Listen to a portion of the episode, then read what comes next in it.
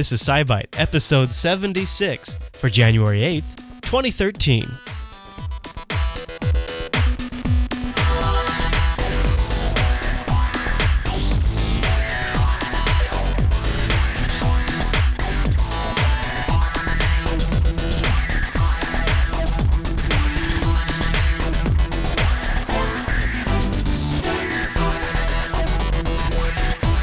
Everyone, and welcome to SciByte, Jupiter Broadcasting's weekly science show, live every Tuesdays over at 7.30 p.m. Pacific at jblive.tv, fresh for downloads on Wednesdays over at jupiterbroadcasting.com. My name is Chris, and joining us every single week is our host, Heather. Hey there, Heather. Hey there, Chris. Hey, Heather. Happy science to you. Happy science. Welcome back. Welcome back. We took a few weeks off for the holidays Yes. and uh, collected a lot of science, really. Actually, Yeah. that time was well spent. It wasn't wasted.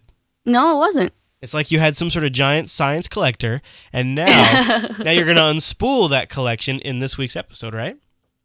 I'm pretty sure so. Well, what are we talking about today? All right, we're going to take a look at my version of the best and worst of science stories of 2012, the science behind a few New Year's resolutions, IQ scores, a Martian meteorite, curiosity news, and as always, take a peek back into history and up in the sky this week. Right on. Well, let's start with our first news story.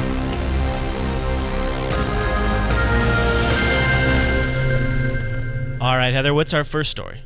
All right, even I cannot withhold my ability to do best and worst of the year. I love So- these. I love these. I can't help it. Yes, I know. So could I. I got around to it, and I was like, "Oh, why didn't I do that last show?" Mm. I was like, "Oh yeah, we were talking about the end of the world." Yeah, oh yeah, that's right. So that was our last show. So now the the year finished out, the world didn't end, and we're we're much happier. So I'll start off with some of the worsts or retractions, which means somebody came out, published something, and then they had to go back and say take backs. And I should say, I think you called the whole uh, end of the world thing. Yeah, You I'm were never sure. you were never buying it from the beginning, and I think you went on Nope. record in our last episode and said uh, it's not going to happen. Yep, You called it. I-. I'm glad that worked out. Yeah, yeah, that that, that that did actually work out pretty. Although I tell you, I kind of had plans otherwise too. So, you know. There you go. all right. So uh, where do we start? Alrighty. One of the major retractions that people may remember is the faster than light neutrinos. Oh yeah, It was back in 2011 that the story came out about, you know, they were going, they measured neutrinos going, you know, si just a little bit faster than the speed of light. It's like 0.0025%. But then in February of last year, they came out and said, oh, wait, maybe there's some wiring issues, maybe some GPS satellite timing issues. But there were a couple of different things that weren't quite adding up for them. And it did turn out there was a loose optic fiber that was including a delay in their timing. So then they came back and said, no, wait, they are not traveling faster than the speed of light. But for a little while, everyone was questionably excited and all the news people were crazy. and I remember I was sort of a bit flabbergasted when you to- when you essentially at the end of what was happening you said it kind of comes down to just a loose wire and I just I, was, I couldn't believe it I couldn't believe after all this hubbub it was a loose wire Yeah. and I feel bad because, like, one of the first things that I'd said about it was immediately, like, equipment. yeah like, you did I you blew did it off. you and did then I like I I took myself back a few steps. Yep. And then I still got a message back going, "Hello, these are smart people." And I was like, "I know they're smarter than me." Still, when cooler stuff happens than fact, what I, even expect at you- work, I don't even think you first covered it when it broke in the show because you were like, "This doesn't sound right." My instincts are saying, or something. Or when you, we did cover Yeah, it, you it were came you out, like, mentioned you were day. skeptical. Yeah, Yeah, I think it came out that day, Yeah. and I held off to Yeah. look at it. yeah, because you were skeptical. I remember that. Yes. okay. I was, well, you know, when I have a test going and there's awesome results, I'm like, hmm, awesome results? Maybe not. All right, let's. Where did I go wrong? yeah, uh, yeah, Hey, that's good. That's good. But you know, it's not something that they could have necessarily hunted down. The Large Hadron Collider, CERN, it is very, very big. It's you know miles and miles across. I don't remember exactly how big it was. yeah, a lot of parts. A there's lot a of wires. lot of things going on there. Mm-hmm. Yeah, that's for sure. So couldn't couldn't blame them all that much, but it was a hope and a prayer there for a little while for people. Yeah, it would have been cool for space travel. Yeah, that would have been nuts. Just would have gotten my neutrino drive, and uh, I'd make it to Alpha Centauri in half the time. There you go. Mm-hmm. Mm-hmm. All right, that was good. What's next? Alrighty, there was some retractions from a Korean scientist named Hyung-In Moon. Um, he had been publishing these scientific papers for years. Now, what happens is you put them up to peer review journals, which essentially means you post something, and then everybody else in the science community gets to glare and poke and you know prod at whatever your results are and try to find where you've gone wrong. Oh, kind of like So uh, the- YouTube comments. Yeah, very much YouTube comments so that they can almost kind of say, huh, you didn't get it right. I bet I can do it righter. Okay, so not so much that way, but the whole idea is to say, hey, everybody, I've taken my look at it. What do you all think? And then once it gets through that process, then you can kind of take it a step further and say, okay, now everyone's got a chance to look at it. Now it actually means something Yeah, it's a vetting process. yeah, it's very much a vetting process before it actually goes further into the public realm. Mhm. Now, there is some editors of a medical journal who actually started becoming suspicious after years of him putting these stuff through. When four reports came back after his publication within 24 hours. now, generally, these take weeks or months for people to write back in. So he's like four to 24 hours. Pretty good turnaround. Yeah. So then they started looking and looking back over the years. And apparently he had created everything from Gmail accounts to Yahoo accounts to all these different things, creating different personas and reviewing his own work. Wow. He like writes something up and then he hops over to number three person and says, Wow, you're a smart, guy. I see nothing wrong with this. That is shady. Yeah, but so I mean, just in 2012 alone, 35 papers of his were retracted. He admitting falsifying data in a handful of them, and so pretty much everything got retracted. I mean, it was studies from alcoholic liver disease to anti-cancer plant substances. There was a wide range of things that he was writing about. Wow. Now, you get these retract I guess, you know, you get retractions every year. You know, maybe you come out and you're like, "Oh, wait, further results say this." But there are cases where it is somebody fudging the data a little too much or completely falsifying data. Mm-hmm. Another one, actually, a 2008 study that was proposing a link between cell phone use and um, Cancer. sperm count Oh, Yeah. sperm count. Oh, I, I've Yeah. always heard cancer. and can yeah cancer. Oh, okay. So, you know, it was making everyone kind of freak out. It's like, huh, move the cell phone from, from here to there, and everyone's Yeah. freaking out. And that, um, but yeah, an, another paper was that, you know, affecting sperm count as well.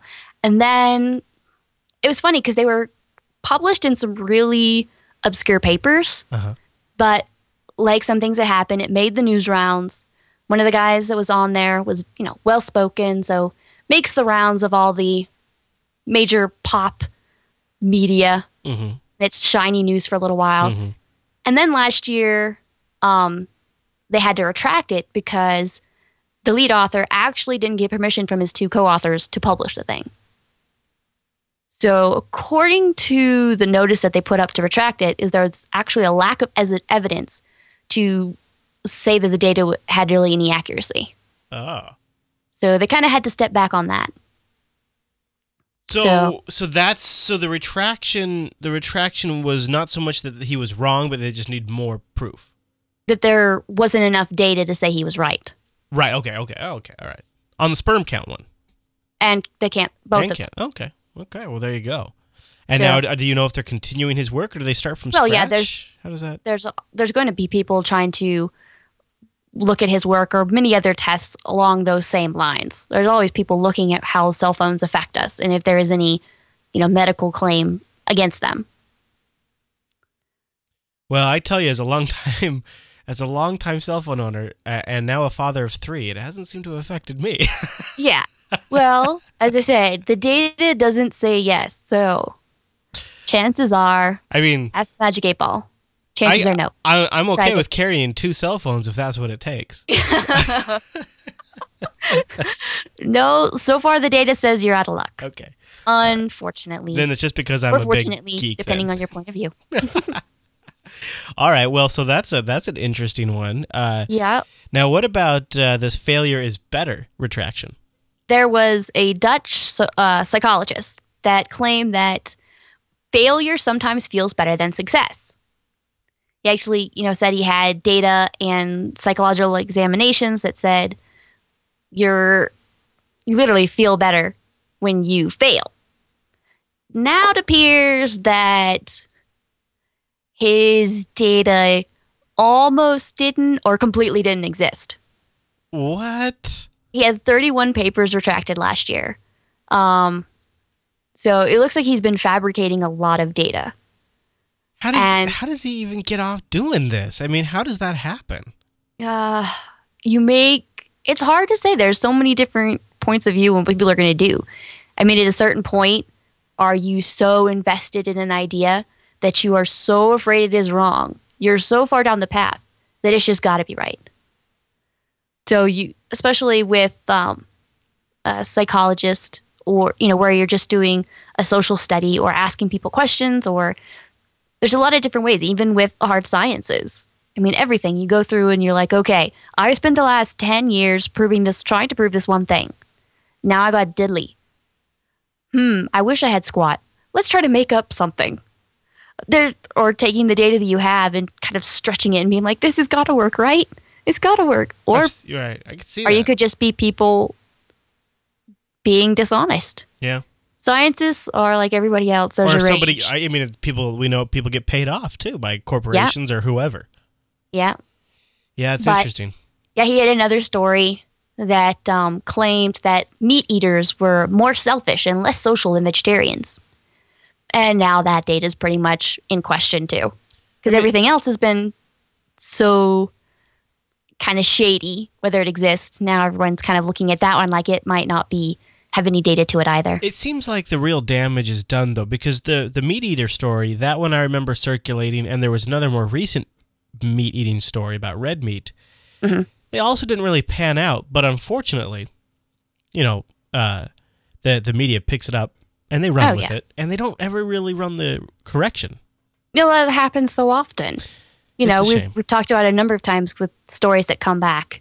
But like, oh, see, oh, wait. to me, what it, the end result is, it just confuses the public, and it also sends, it also sends like this mixed message that science never really agrees. Like, oh, scientists are always saying this about red wine, and then I'm and like, oh, another one's coffee. Oh, coffee causes cancer. Oh, coffee's good for you. Coffee's bad for your stomach. Coffee's good for your digestive system. Goes back and forth. What do scientists know? You know, yeah, it- scientists do argue a lot. they we're- do. There But- is, but there are some test results that are clear, and then there are a lot of the biological tests that really aren't clear.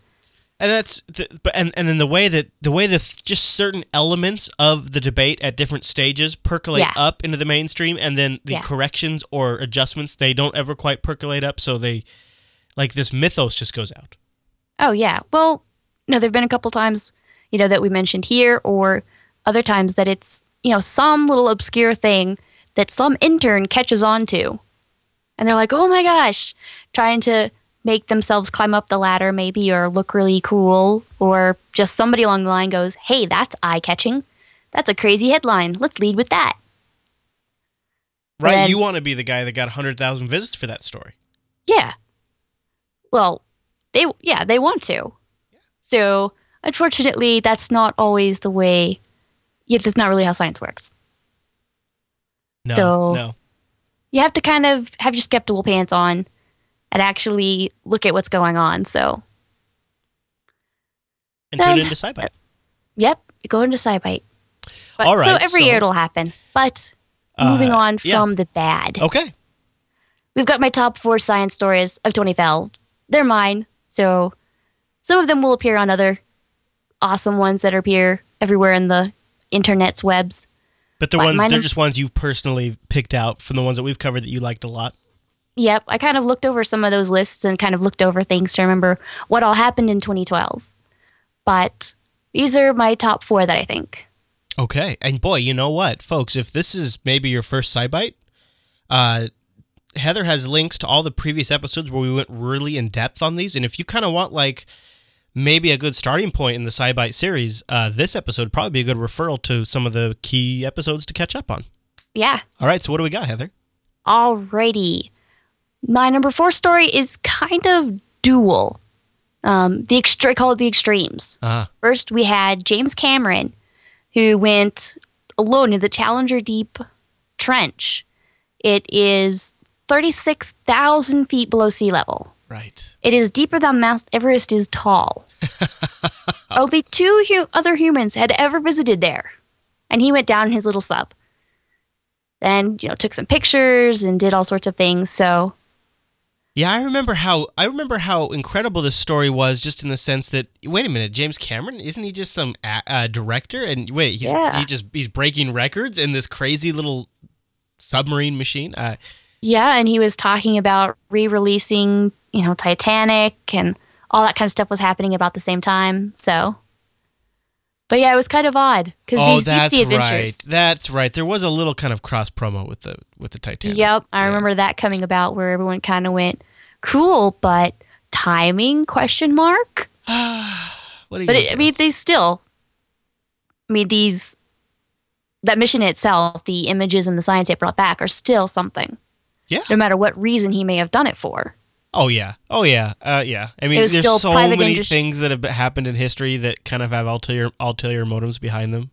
Yeah, and when private people are doing these type of things, even if they have a cajillion um, Titanic dollars in their pocket, then it is interesting.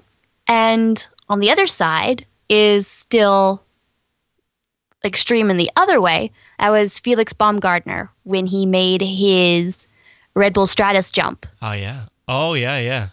Yep, 128,000 feet. That's over 24 miles, 39 kilometers. That was back in October. And he broke the speed of sound, actually. They did actually do, measure that. And he said he didn't really feel anything. There we go. So, I remember I, the thing that really stands out to me about uh, this whole jump that he did is Mm-hmm. he just kind of fell. He just kind of like no big, Yeah. just mm, boop, and it just falls off the edge of the world. Kind of get to the edge of it. And then it was like they had pre- specifically practiced. He's like, okay, I just got to get to the edge of this and then bunny hop off. and that that's how he said it. And it wasn't because there was a lot of question about whether he would feel uh, the, so- the the sonic boom when he broke the speed of sound, because no person had ever done so without an aircraft around them. So it was some question about what would happen. What did happen? Nothing. He said he didn't feel anything okay, at all. now so wasn't there? Uh, was it the after the sonic boom where he there was like some sort of period where he started flipping over and over, right? And it kind of made him a little disoriented, and he kind of cut. yeah, that his- was yeah, that was right at the first. And that was kind of expected. Jumping at that height, you know, a skydiver can kind of put their hands out and stabilize himself. yeah, sure. Except the air is so thin, there was nothing. He he had essentially no push. You know, there was you know, think of a, a skydiver as kind of swimming almost in the air. There was some molecules there to to push off of to help stabilize, but where he jumped, the atmosphere was so thin you couldn't really. So any little minor movement could throw him into a a spin, which happened. Yeah, okay. And so they kind of had a, they were talking to him. You watched it that day. You can kind of hear them like, hey, hi, let's see how much brain is to your blood. Right. Blood to your But brain. yeah, I remember, I remember watching that that that morning and or that day, and I remember they got up to the top, you know, as he was, as they were trying to stabilize the height, and he kept rising higher and higher, and I was worried because I had some projects that were, you know, balloon, zero pressure balloon, which was oh, just like that. right. Yeah, I remember you talking And- about this. Yeah, and if you get to a certain height, it pops. And so he would they had a backup system, so he could ride ride all the way down. It would have been a really rough ride when landing. But it was getting up there and the height and the altitude kept jumping and I was like they're probably thinking this too. They're like, "All right, we want to go, but we need it to be somewhat stable. We don't need them to be rising in altitude too much." So it was probably a, a stressful few minutes for somebody. I know it was for me. Do you also So- remember the sort of not uh not not as big of a deal, but related story was the just massive records this thing crushed for live streams. It was Oh, like the yeah. number one. Lo- it was I forget the number now, but it was really impressive. Oh yeah, not just you know, it wasn't just the science and everything that happened with him jumping. It was how many people were watching him. Right. And uh, it was sort of one of the first kind of like uh, you could do a real live, uh, you know, world event that Mm-hmm. a lot of people could could catch online. That's just really cool. Really. Yeah. And you know, Red Bull got a lot of good PR out of it. Oh yeah. I liked the Twitter that you posted that somebody had two monitors side by side, Linux Action Show on one and watching the live stream on the other. Oh, that's right. I forgot that was happening during last. In fact, the week that happened, we- we watched we we, uh, we the, the jump happened in between segments, so we watched That's right. it. And I, I took those outtakes and I put them at the end of the episode. That was really exciting to watch that live. So everybody got to see our reactions to it live too. Yeah. That was neat. All right. Wow, that is extreme. Yeah, so deep into the ocean and up into the high atmosphere, some different extremes. That's why they, they kind of went together. Mm-hmm, mm-hmm, mm-hmm. Where do we go My next? number three story was the Dragon spaceship. This is the first private, you know, cargo mission that was sent to the space station. right. SpaceX was able to send up over a thousand pounds of they called it non-critical cargo, which is like food, water, clothing, um, har computer hardware, all sorts of different stuff. Essentially, it was things that were not mission critical. So NASA said, "Okay, you you try, but we're not pinning all our hopes on you because at the last moment they still could have backed off." hmm and said, "No, you're something's not quite right. We don't want you to to hook up to the space station today." But they did it, and it was very exciting. I remember watching that as he kind of the uh, arm reached out to grab, Yeah. and then started pulling it in when it finally docked. And it was funny. You could see at one point they had some pictures of all the astronauts in the space station, kind of inside the the Dragon capsule. And it wasn't built for humans; it was just cargo. But they were all sitting in there, and they're like, "Hey, we're less cramped than we are in the uh, Soyuz launch vehicle." they're like, "Hey guys, let's move forward on that human counterpart." Which they are. They are working on another. You know, the next stage in their program is to actually start putting seating and everything so they can bring up astronauts. Now, SpaceX already has their contract for another 12 resupply missions. The first one actually launched in October of 2012. But private space, the private space industry is really became frontline news with that and made some huge strides and some huge firsts. So that was very exciting for me. Yeah, that was a great one for the show to cover too. Just uh, because you were on that, you were on that, uh, you know, from very early on. You've been following Oh, yeah. that story, so the show's been Yeah, following that, and then you know the delays, right? Yep. But it kind of played into the anticipation a little bit. Yeah, So- well, that's you know, and it's what happens, especially with you know launch vehicles. You'll come out right at the last minute, and then Hmm. wait, there's a delay. Yeah, There's the weather happened, or some sensors gone off in the wrong way, and it's just all those kind of things that you have to play it on the safe side. So there's a lot of callbacks, but yeah, I'm being somebody who is I'm very attuned to all the private space industry stuff. So that was definitely something I had been watching for a long time, and I was very excited to of see it come to fruition. yeah, yeah, and and what it's sign- and and and not just that, but you know, successfully. And now beginning the next stages of that relationship, and and really like the fact that it didn't blow up is really great. the fact that didn't Uh, crash into the station, anything. Yeah, I didn't think that was going to happen. They'd already had it like another mission that no pe- it wasn't quite as well known that they had to go up and just like hang out. I don't know if exactly like essentially a mile. I don't know the exact distance, but their whole plan was to go up there and hang out a certain distance away from the space station for a little while and then land. That's all they could do. They just had to prove that they could get up to the space station and match orbit so there was a number of different things that NASA required from them to do to prove that they could do before they got to come close to the space station. Mhm. And even in that mission, there were like, I don't know, there may have been five or six stopping points where it was come to this position, hold. NASA says you have the green light. Then you get to a certain point, they had red light. It was red light, green light, all the way to the space station. But they were able to get there and they have their co- big contract, so I'm glad about that. That's, And hopefully the some of the other major corporations will be able to move forward as well. I gotta agree. That's definitely going to be one of the hi- highlights of 2012.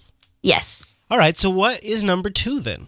My number two might startle a few people because number two is where I put Curiosity. The Curiosity rover, The the, the landing on Mars. The landing on Mars. And, and uh, Touchdown confirmed. We're safe on Mars. that that historic moment where everybody freaks out. yes. Yes. And, you know, my IRC chat, Nick, being Mars based, I was totally, you know, unbiased in in the whole Mars thing, but it didn't quite make my number one. I am was- I am I am I am sh- ah, shocked. I, I yeah, don't. I I'm, figured that would shock a few people. I am. But- I am. Yeah, I am completely shocked by that because uh, I don't know if.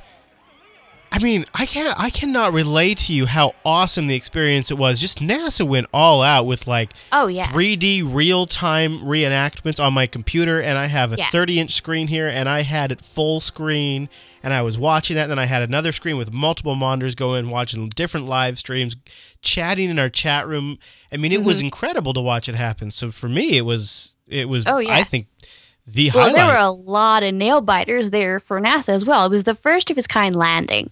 I mean, all the other, you know, you've seen the big, essentially airbags bouncing around Mars. That's how they've landed before. This one had the jetpack. So essentially, it had high speed parachutes that brought it in. And then it had a little jetpack that popped off right. and brought hovered it down, lowered it via crane. It was crazy. You know, There's so no there are all sorts of things work. that so could have scarily gone wrong. But they hit a hole in one. They rover landed less than a mile and a half from the center of their target landing area. So, so they said. "This is the landing area we want." There's the center point. They landed a mile and a half away from that. And let's not forget one of the other really awesome, like, look at them go is when they uh, timed it so that way the uh, reconnaissance orbiter would uh, get a snapshot of the Yes. lander landing. Yes, It's Just so slick. I know. You for something like that, you really plan ahead and you talk to the other teams. You're like, "Okay, guys, we can totally do this." I mean, it's not like you're, like, you know, driving to somebody's house and, you know, I'm going to be there in about a half hour, my Tom Tom says. yeah. No, that's no, it's not quite that. No. No, it was great. It was, that was, uh, uh, and, and it's going to, not only was it a great story for 2012, but we're going to, It's- we're going to keep getting great stories. Like, Oh yeah, it's all, all for 2013. Yeah for 2013 and beyond, hopefully. Oh, yeah. So I mean, it's you know, it's done this thing. It's found presence of various things of life. It's seen location, you know, where all the elements necessary that could be for life that would be required for life. Um, you know, I've seen the presence of running water. There was a he said, okay, the, the analysts of and that analytics of this area say that there was a, a stream flowing here. It was going this speed. It was this deep. So there are all sorts of things. Not necess- We've known that there was water on Mars. So, but it was giving us a better idea of what was going on in that location. That there was a nice stream, how long it lasted. So, it's been, a lot of interesting things have gone on in here recently. They found the um, some. They said they identified some possible simple organics, some carbon maybe, but they weren't quite sure yet. You know, just before um, carbon might be more indicative of life or past life, but they're still not quite sure whether that was from Earth or Right. actually they found it on Mars. So they'll have to do a couple more tests in different locations to see what they find. Yeah. Yeah. Wow. All right. Well, uh, what do you say we take a page from big media and take a quick break before we reveal the number one? Alrighty. Little, little dramatic, little dramatic Yeah. build up there before our pause. Just a real quick mention, just to remind folks, uh, Jupiter Broadcasting, as you know, is funded primarily. The main source of our funding comes from our audience. And there's a few different ways you can do that. And I just want to remind you that we have these browser extensions, and we have these linked at the bottom of our website. If you install this Chrome extension or this Firefox extension, uh, then when you shop at either Amazon or Netflix or Newegg or you know any other the uh, we have a bunch of sites actually that are in the extension too. It'll automatically tag a portion of your shop- shopping session to be contributed to Jupiter Broadcasting. Now, just a note, the Chrome extension just recently had an update to add uh, additional support for Amazon Canada. And uh, so it might you might see it pops up and says, "Hey, I need more permissions." That's just we're not we're not actually doing anything more. They just sort of redefined what permissions do, and so that's why it says that. So if you see that, you have to say allow, and you might check, double check your extensions in Chrome to make sure it's turned on because it might have gotten turned off because of that. And it shouldn't be a problem anymore. Also, just a note for you Amazon customers in Canada Amazon launched Amazon Prime for Canada today, and I'm a longtime Prime member. And when you're shopping over at Amazon, either in the US, Canada, UK, wherever you might be, we'll have a link to this in the show notes. I want to make a recommendation this week for Firefly. Yeah. Oh, yes. that Firefly, right, Heather? I mean, Yes. the Firefly. Everybody knows about that. But it, this is the complete series on Blu-ray, twenty one ninety nine from Amazon. And if you haven't picked this up yet, you need Definite to do it. You need to do this. This is a must watch. This is really good. So uh, Firefly Oh, yeah. is our pick this week. We'll have a link to that in the show notes. And if you click that link, then uh, a portion of that purchase will support this here show. And we appreciate everybody who does that. All right, Yes. Heather. We did the uh, dramatic build up, I think. Yes. So now should we do the big reveal? If if landing a machine with a laser attached to it with rockets didn't make your number one. No, for- not quite. what did make your number one? The Higgs boson. Oh. Yes, scientists at CERN, they used the Large Hadron Collider to detect a particle whose characteristics match those of what we think the Higgs boson should be. Now, the Higgs boson is the particle that we think is part of a field, and that's responsible for giving everything mass. It means that the mic that I'm talking to actually exists, it has mass. The computer in front of you, or whatever your earphones or speaker that you're listening to, has mass, gave everything a reason that it could actually be. Now, it's definitely a boson, which is a type of particle, but to identify it specifically as the Higgs, they're taking a little bit more time to analyze all its characteristics, its spin, its exact weight. Now, they've come out every couple months and they've said, had some more data. The last batch of data that I saw said that they were much closer to saying, yes, we're almost absolutely sure that this is the Higgs boson. I don't know if I still fully understand what this means. So, uh, so uh, matter is made from this particle.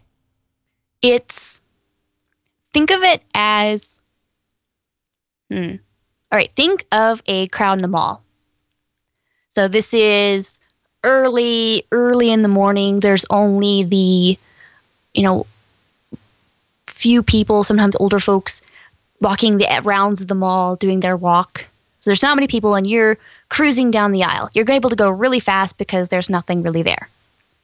Now, Christmas time, Black Friday, 10,000 people are there.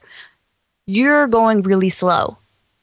So the people are like a field or like the Higgs field. And so it's slowing it you down just enough.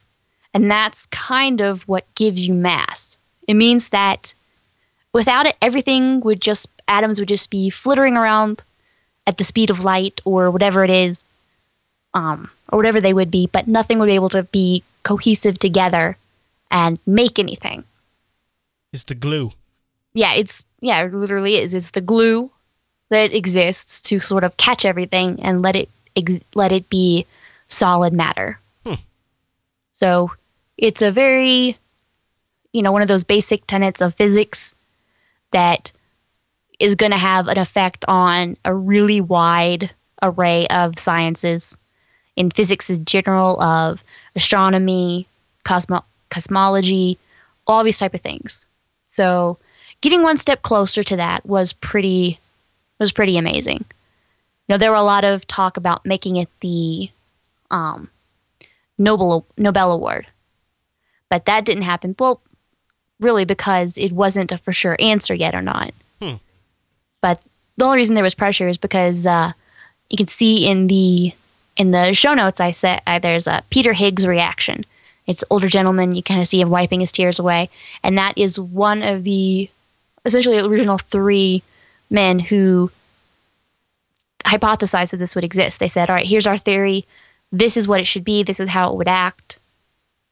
And now, finally, um, we're able to see into that, see those results, and able to measure them. And they're they're much older gentlemen, and they were essentially assumed that they would never see in their lifetime. Yeah, yeah. I mean, yeah, that would be pretty powerful. They're like, you know what? I never expected my theory to actually go m- many places where when I could actually see it. So I was, And I was kind of happy for them. The other thing is, is they're taking so much ca- they're taking so much care here because uh, if this is right, it answers a lot of really big questions, right? I mean, oh yeah, is- it it becomes, you know, it is a, you know, it a variable, you know, x or n that we might have learned in school. It's not a question mark. Then x becomes something. And that can lead on to a whole bunch of other answers and fill in the blanks here or there, make, you know, mess out mess answers up that we think are right elsewhere. It'll it'll yeah, it'll make things be too. happier and make things sadder. Right. I was I was thinking that same thing. Uh, is and that's always that's always entertaining from our perspective. Yes. Where we go, hmm, didn't think that was going to be there. Let's see. Let's go back. Yeah, this. Uh, I mean, the Mars rover will be running for years, and we'll Oh, hear yeah. stories for about it from years. But this, Yep. this number one, the Higgs boson story, is probably going to be playing out for the rest of our lives. If it's Yeah, it is a stamp in science history books. yeah, That is it. It is a stamp. It is there. That is going to be there. yeah, yeah. So it's, it was actually very exciting. I kind of, like, at first glance, I thought, oh, of course, Curiosity is going to be my number one. And then I was looking at all the stories. I'm like, no, actually, pretty sure this one beats it out. That must have been a tough call, though. it was right at first, but I had to I had to unbias myself just enough to I- say It seems like the right. It seems like the right that is call. a big enough thing that happened in 2012. in terms of what we experienced personally, I feel like the Mars landing had more of a personal impact. oh on me. yes, but is, yeah, it affected and so many people more saw that happening and it affected more people to kind of see it happening. There weren't many people who had the Twitter stream up on their Kindle and trying to go to sleep, and, like waking up and checking it. Your Kindle. like I had work the next day. My husband's like, "You need to sleep. You know, you have to drive in the morning." I'm like, okay. So I left my like, suggested. So I had my Kindle next to my bed. So had it set up for a couple Twitter streams. So I'm like, mm-hmm. sleep, wake up, ooh, check, check, check. Okay. I, Essentially, it happened, and I roll over, and I'm like, look, look, it happened. That's nice. Talk to you in the morning about it. But that's kind of how it was. I was like, okay, I'm happy now. the other the other really awesome thing about 2012 and it's just going to be true in 2013 too is how much of this stuff there's like a lot of media some of it was some of the events actually happened live i mean a lot of the ones we talked about actually were live streamed uh, Yeah. but then even like uh, some of the other ones uh, you know, the youtube videos are aplenty afterwards where Oh, uh, yes. a- and that's that's so the access to like that's neat for you and i too but like even kids and stuff like that's way way cool just Mm-hmm. oh have yeah, that all I mean available it's not for and it's not just you know you or me, a random person, 272 putting up these type of videos. I mean NASA and JPL and Discovery News and all these kind of major major entities have YouTube accounts and they're really active about Yeah. Putting snippets of what's going on Mars up on their tweets. website. So, right? So a lot of good video up there too. yeah, I mean, Ma- Mar- almost every major NASA thing has a Twitter account. It's all they're just all about it now. Oh yes. Yeah. Well, all right. So there you go. Uh, Heather has um like a, a million links in that Yes. block of text in the show notes, including Yes. our previous coverage, uh, updated links to newer versions of stuff, videos to what we talked about, all that kind of stuff. And like I said, that'd also be a great point for jumping into uh, previous episodes of SciByte to sort of get caught up on some of the big stories. And ones Yeah. you'll probably be hearing updates, at least on some of these, in uh, future episodes. Mhm. All right, Heather. Well, with all that filed, then I believe it's time for the news bite.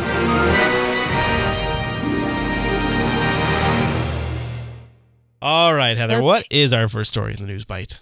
All right. Spent a whole bunch of time talking about 2012. But 2013, we're here. People make New Year's resolutions. Yeah. Sometimes people do. Sometimes they last more than two weeks. But they make a lot of New Year's resolutions. One of the top ones is about dieting. Yeah. Now, of course, on the whole, at first glance, losing weight, you can, you know, adjust your cholesterol, your blood pressure, triglycerides, blood sugar, all those kind of things can improve. But the problem lies in if you yo-yo diet. Essentially, it goes so crazy that you lose a whole bunch of weight, but there is no way in the world you can keep that strict regimen up. And so you gain it all back.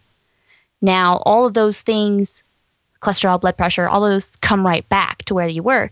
But in some cases, they get even worse. Yeah. So, so much of it is about maintaining a healthy weight, not worrying so much about it's it's really hard to say. Not worrying so much about a couple of numbers on a scale that you step on. It's about what is healthy and changing your overall diet and lifestyle so it's something you can actually keep up. Like there is no way in the world I could have a diet that says I could never have a chocolate chip cookie or never have a bowl of ice cream. Right. There is absolutely no way I could keep to that. So I have to be realistic. I have to say, okay, I have to write it in so that I can occasionally have a little bit of ice cream or chocolate chip cookie. It's got to be a lifestyle. Yeah. So you just have to make it and realize Yeah. what you can do. Yeah. You know what? Even if it's not what you want to get to, you're like, all right, I want to eat out less than two times a week. If you eat out four times a week, just shrink it by a little bit. Every little bit helps, Yeah. Yep. you know? Mm-hmm. So it's more about that. It's tough You know- the, the uh, quote unquote yo yo diet and the sort of effect it can have on you know actually ending up with the end result of adding weight. That's a re- that can be real really discouraging. yeah, you can Yeah. you know end up with with that. And like I said, the the health benefits are far outweighed when you regain all that weight Yeah. to it- you feel you know for make it even worse. You feel for people because it is challenging. You know you. oh, it is incredibly challenging. we're kind of programmed, I think, to look for sort of a fast solution. So there's that Yeah. up against, and then two, there's there's so many different options on the market that you know if you consume too much of any of it, it's bad for you, and it's just kind of Yeah. plentiful in everything now. Uh, so yeah, it's a it's it's a very hard time. Yeah, and I mean, the other half of that is exercising. You know, so it's you're going to go extreme on the dieting, which is not good, and then you're going to go extreme on the exercise, which you don't have to do. Now they have there's been a study about Olympic medalists. You know, they live longer than the general population. Hmm. The- you know, regardless of their country of origin, what medal they won, what type of sport they played. So, well, that's it seems kind of obvious to me gee, person who is on the Olympic team and is doing all sorts of really smart exercise, food stuff. And I'm sure good diet, yeah. Yeah, good diet is going to be slightly healthier than me. Okay, yeah, I, that I can accept that. But the thing that I noted was that was interesting is that well, first gold, silver, and bronze didn't make much difference as to health or survivability. Okay. And in fact, um, well, you had medalists in, except for the where you have power sports, um, where it's you know very physical boxing kind of things where you're really hammering your body. Then it's not so good. But in general, um, they tracked almost 10,000 athletes who took part in at least one Olympic game between 1896 and 1936. So 30, I mean 43 different disciplines, you know, of sport. So different levels of exercise, different levels of physical contact. Mhm.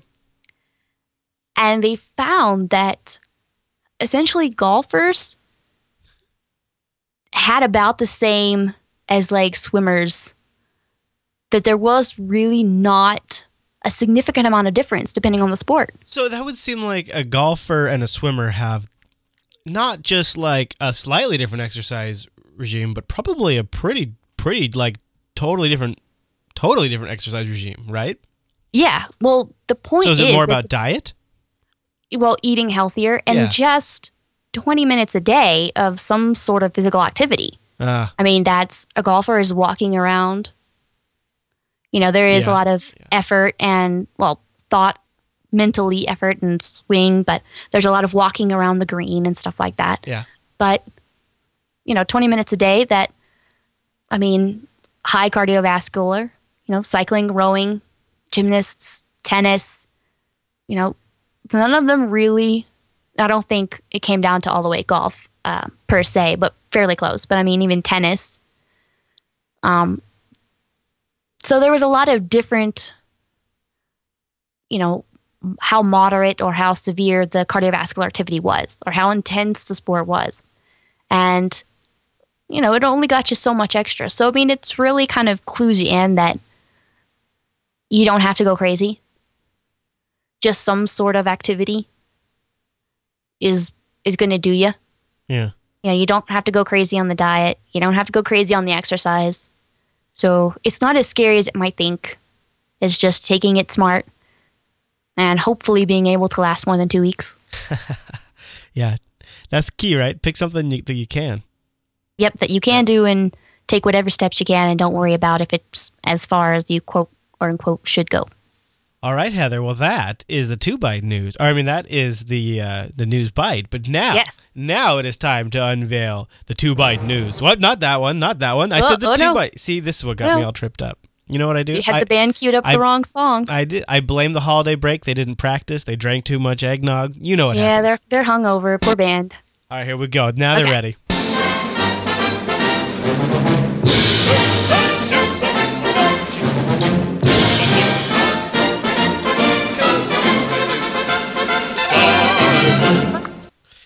All right.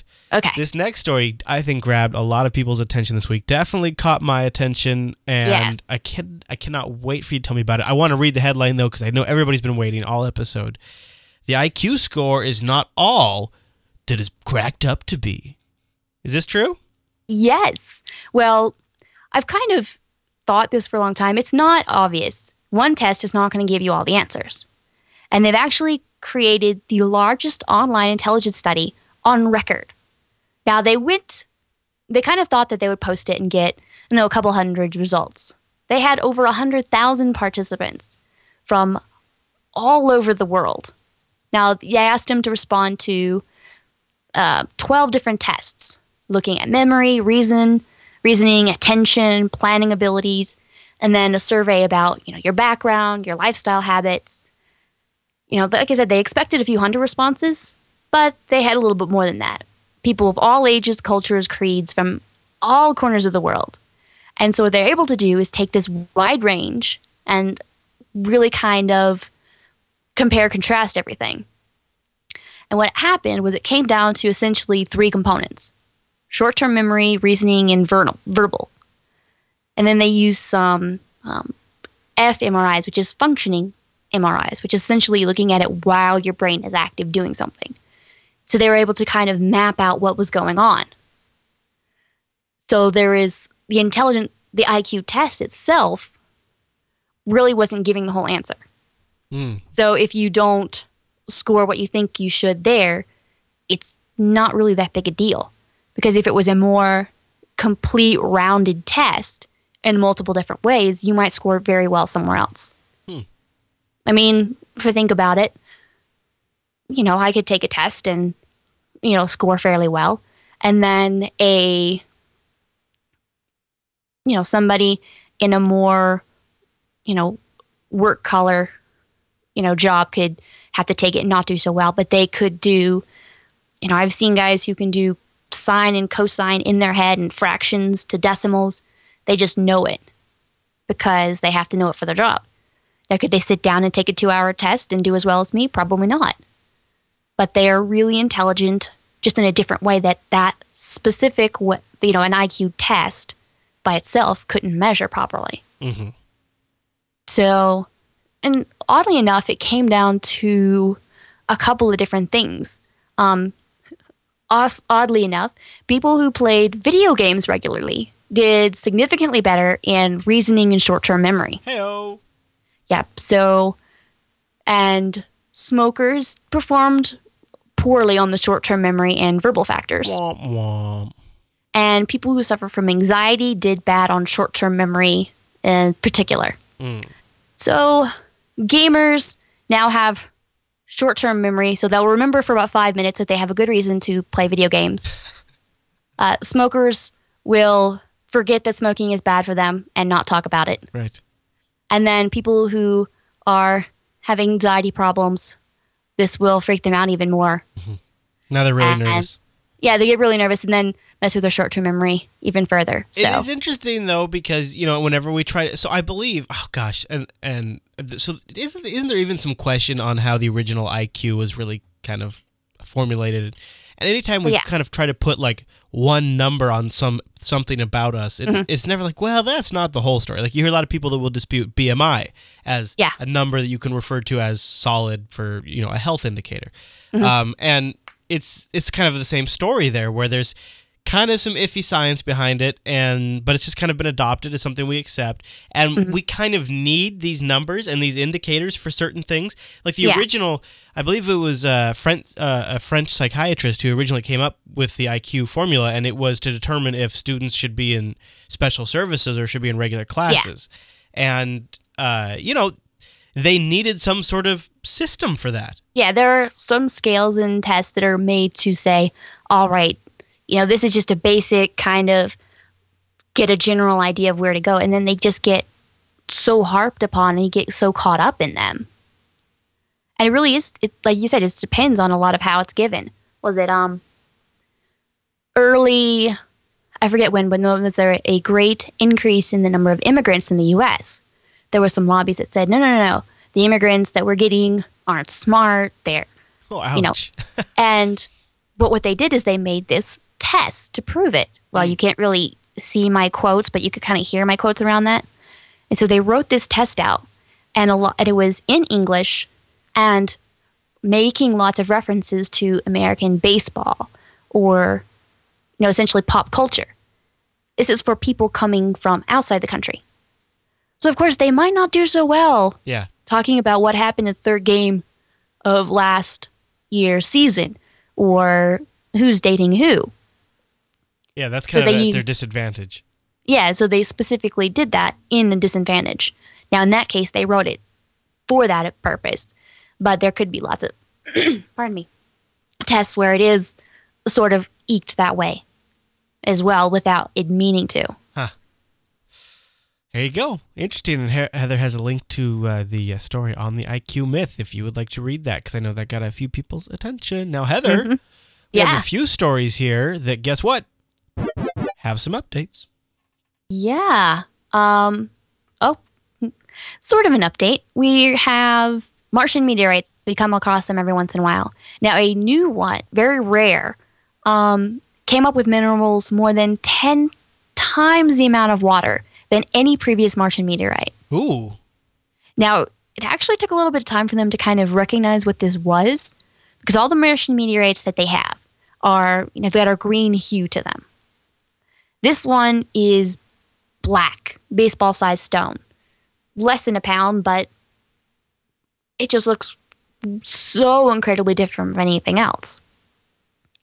Found in Northwest Africa is actually the second oldest. Hmm. There's 110 meteorites that we found that originate from Mars. This is the second oldest one. The only other old older one is the ALH 8401. That is the one that they saw great debate about fossilized um, little organisms that they had the debate on is yes that's evidence of ancient life on Mars and then another part of the community said no that that's totally not Uh, so right. that's the only older meteorite there is. So what essentially this does is it gets us a standing point. We see how much water was on Mars at a specific point, and it actually is more water than we thought. Um, so it's kind of tweaking how the history of Mars went through. So it was it was interesting, kind of all of these kind of give us a a posting, a post stop along the map of what happened in the history of Mars, how fast it lost its atmosphere, how fast it lost, Ah. you know, its water. Yeah. So we kind of each one of these we kind of adjust the model of what's going on. Right. Get a little, Like so little many- more info. Get a little bit, a little bit of the puzzle, as it were. Yep, and get a little bit better idea of uh, what happened. Piece by piece. Mm-hmm. All right, well, uh, let's head up to Mars. What do you say? You ready? Yeah, let's and go. liftoff of the Atlas V with Curiosity. Touchdown confirmed. We're safe on Mars. All right. So Yeah, totally talked about this earlier. Still excited now. Yep. All right. So we got a little curiosity update, don't we? Yep. Now, actually, we had a holiday break. Scientists needs holiday break sometimes too. What? They had a they had a first their first three months of that mission were kind of hard, kind of tough. So they actually got to have a little bit of a break. Aw. So even though it's been a long time, only so much has happened. We had a nice big drive of about 10 feet that brought the missions. They've actually went a total of 2,303 feet. So now they're in this little area where it's kind of flat, lighter tone terrain from where they were, where they spent the first four months. So over the holidays, they took a lot of imaging, um, kind of decide where they wanted to go, what they wanted to do. Uh, what's And on January 3rd, they actually reached out the arm so that they could start looking at it. And they're working on getting the, they've used their dust removal brush. Essentially, they reached up to a rock and dusted it really well so they see the rock underneath without the dust on top. Huh. And they're looking to do the drilling, first drilling into a rock very soon. So they kind of found a new place then started staking out the whole area to decide what they wanted to do, and they're starting the new science for the new year. Wow. And uh, do you know? Uh, did they do the transition away from that? Already happened where they transitioned away from Mars time, right? Uh, yes, they're actually on Earth time now. They were only okay. going to do Mars time for the first three months, Okay. Okay. and yeah. we've we're into month four and five now. Okay. Okay. That makes sense. And they had yeah, so like they actually be they actually get to you know wake up with the sun Yeah. and go to sleep with the sun. yeah, good for them. Well, very cool. Can't wait to hear uh, more about what it's up to throughout the year. yes, Heather, why don't we jump in the time machine? Are you ready? let's go. All right, close the door. Here we go. Okay, okay. Oh, this is a You kept quick it nice one. and dusted though. Yeah, yeah. And I even charged it up, I, but I didn't need to really charge it. We didn't go that far. Take us. No, we uh, did. Takes us to just 14 years ago, January 9th, 1996. This week in science, what happened? 1998. Two 98. teams Oh, sorry. of international collaborations of scientists announced that they had discovered two galaxies accelerating, going apart from each other at faster and faster speeds. They were accelerating. They weren't just so there was the just it was sort of the breakthrough of the year, um, cosmological constant. Einstein said, "All right, here is the universe. Here's what it's doing, except there is some constant this is my equation. However, it's not adding up. So it hmm. must have some constant. We'll call it, you know, x, which means that the universe is going faster and faster. Don't quite know why, but that actually makes it work. Okay. Einstein went back and said, "Oh man, that's my biggest blunder ever saying that." Yeah. And except they actually proved it. And it was funny because they only proved it 14 years ago. It almost surprised me that it was so recent. Yeah. Yeah, we're still figuring some of this stuff out, I guess. yeah, people they've got the you know, he you know, see these things and kind of say, I think this is the way things are. And now we're we just now have all the equipment where we're better able to analyze the universe, both on the the grand scale and the subatomic sub and you know scale so that we can really get a better idea of what's going on and confuse ourselves even more in some cases. Absolutely. I look forward to it. Mm-hmm. All right, well, let me recalibrate the SciByte 2000 here so that way we can look up into the sky this week. Alrighty. Wednesday, January the 9th, at dawn, low in the southeast, uh, Venus will actually be near the crescent moon. And the moon this week is just a little silver, almost like a smiley face more than a crescent. And Venus in general will be rising about 45 minutes before sunrise, low in the, low in the eastern sky. Mars will be close to the end of sunset, low in the southwest. And there is a star, uh, Fomalhaut, to its left.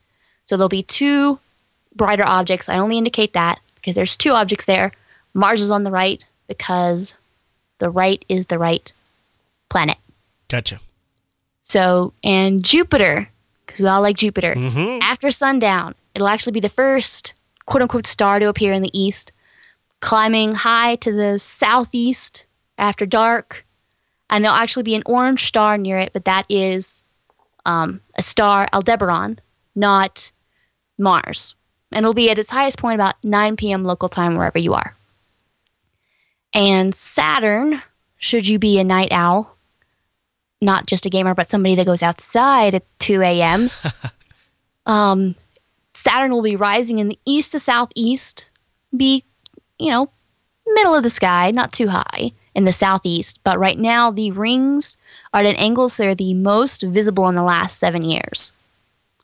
So you're able, so it's got this rings and it sort of has a tilt. Think of a, a plate. Okay. You're looking straight at it, or you could tilt it you could see more of the plate. So that's essentially what happens is Saturn, you can see whether it's just straight on or tilt the plate towards you, and you can see a lot more of the surface. Very cool, Heather. Yeah. No, Katama Blisk, I wasn't saying gamers don't leave our houses. I'm saying that not many of us want to go out at 2 a.m. Don't At least that's speaking online. She's a gamer who plays late often. Yes, but 2 a.m. is when I'm trying to go to bed Then. I hope so. I hope so. All right, Or Heather. Well, I think that's our whole show, isn't it? I think so. Well, I, I want to give a quick mention because uh, the author is in the chat room tonight. It's always fun because we have, you know, we do this show live, Mm-hmm. and uh, Not Bryant joins us in the chat room, and he's working on an app. It's called Callisto, and uh, it's just a, this might be a great way for folks to get Jupiter Broadcasting on the go on their Android app. You can go over to Callisto-app or just search for Jupiter Broadcasting in the Android Play Store. And I just want to give that a mention because uh, you know you might want to maybe catch up on those episodes uh, back catalog from SciByte, and you can find them in there. But Heather, that's all I Yeah. had. So thank you for the great show. Thank you. And uh, folks, go follow Heather on Twitter. She's twitter.com slash Mars underscore JB underscore Mars underscore base. Yes. There you go. And uh, she'll tweet about stuff she's up to. Otherwise, you can join us live on Tuesdays at 7.30 p.m. Pacific over at jblive.tv and uh, take part in our chat room and chat along with us as we go. Yeah. All right, everyone. Well, thanks so much for tuning in to this week's episode of SciByte. We'll see you right back here next week.